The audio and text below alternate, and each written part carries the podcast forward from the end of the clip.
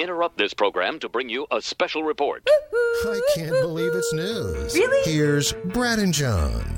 First, John, we go back to last month, October, and a California beach.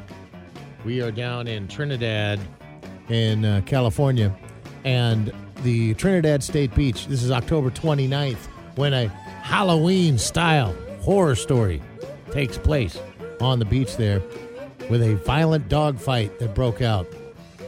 Ten vicious poodles got out of a car Ooh.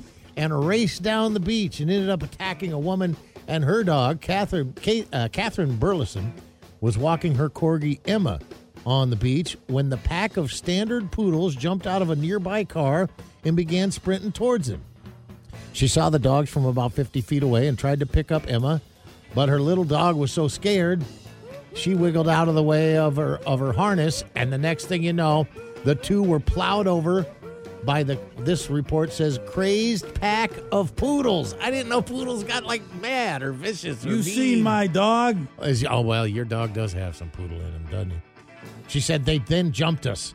We were at the bottom of a pack of ten snarling, biting dogs. I thought my corgi was going to get killed.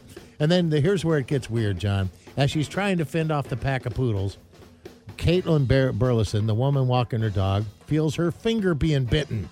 Remember, this is at the bottom of a big pileup of ten poodles. She says, I'm feeling my finger being bitten.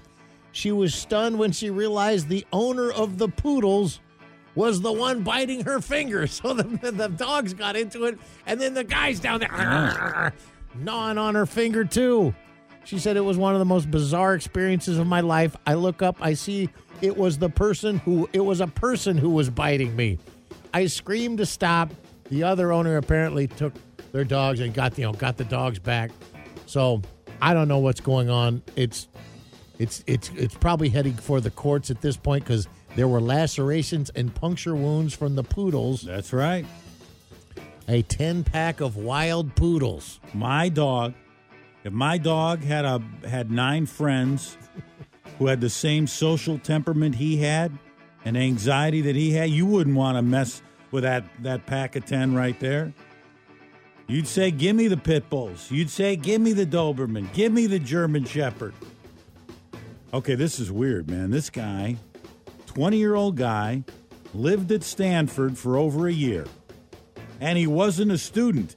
This guy was able to get away with this for over a year. He broke into dorms and pretended to be enrolled at Stanford, and he, he was pretending he was an athlete on scholarship, so he was living... I'm due to matriculate yes. at M I T next semester. He even created an online dating profile where he claimed to be a Stanford student, so he was living in housing there. Somehow he was able to get away with that for a year.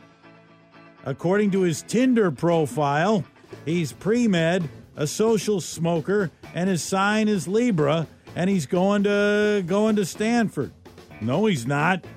Not anymore. He's not living at Stanford anymore. They got him out of there. And finally, John, we go to, I know you spent some time in Arkansas. Are you familiar with the wide spot in the road called Marked Tree, Arkansas? No. Mid-South. No. Uh, the fire chief there is out of a job after just ten months on the job. He's been there ten months, and he's out. The former fire chief, Alan Hicks, says he got fired for the inappropriate inappropriate use of emojis. He um he was wrong, says he's wrongfully terminated, that he was reacting to a meme that someone had sent him. Uh, the meme of uh, was uh, I don't know, somebody holding a chicken, and then there was chicken poop in there, and he thought maybe the somebody was calling him chicken-ass or something like that on social media. So he said he went to like. kind of jokingly reply with the thumbs up with the emoji, the thumbs up emoji, but apparently had sent the one finger salute oh, emoji okay. and flipped off the emojis. And he, apparently the inappropriate emoji, uh, the emoji that he used does not properly reflect the city. And he says, we're talking about an, a Facebook post here. Uh, I was, I made, supposed to be giving the thumbs up, but I ended up giving the bird, and they said that broke some policy from the city. So The fire chief got fired. Over emojis, wow. Over emojis, using the wrong emoji.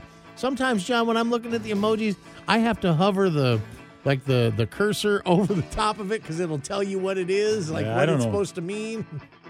I try not to use, I've, I use those things sparingly because there there are only a handful that you that I know what they mean.